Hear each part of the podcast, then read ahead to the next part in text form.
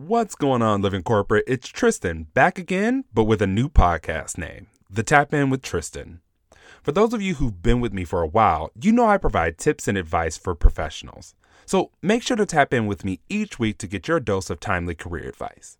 Today, let's talk about the LinkedIn Open to Work profile picture emblem. Lately, I've been getting quite a few questions about my thoughts on the LinkedIn Open to Work emblem, so I figured I would share them here. For those of you who don't know, LinkedIn now allows job seekers to put a green emblem on their profile picture that notifies everyone on the platform that they're looking for a job. Before I get into my thoughts, let's talk about the logic behind why people use the emblem. Right now, we are in unprecedented times. Many people have lost their jobs and are trying whatever method they can to get employed again. Job seekers who utilize the emblem do so in hopes that others will connect them to opportunities. Personally, I'm not a fan of it at all, and after talking to a few recruiters and hiring managers, I'd suggest you not utilize the emblem. Here's why.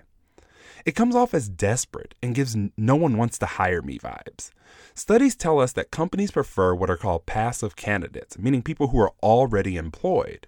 The banner calls attention to the fact that you aren't currently employed and can easily backfire based on that same research. There are more tactful and strategic ways to express that you're seeking employment that will yield much better results than putting a banner on your LinkedIn profile or even putting it in your headline. Now, I'm not saying you can't find a role using the feature, but the question is if you will land the role you want at the companies you want to work for. If you're adamant about using the feature, I suggest choosing the option that only allows those who have a recruiter profile on LinkedIn to see that you are looking and not the whole platform. Thanks for tapping in with me this week. Talk to you next week, same time, same place. This tip was brought to you by Tristan of Layfield Resume Consulting. Check us out on Instagram, Twitter, and Facebook at Layfield Resume or connect with me, Tristan Layfield, on LinkedIn.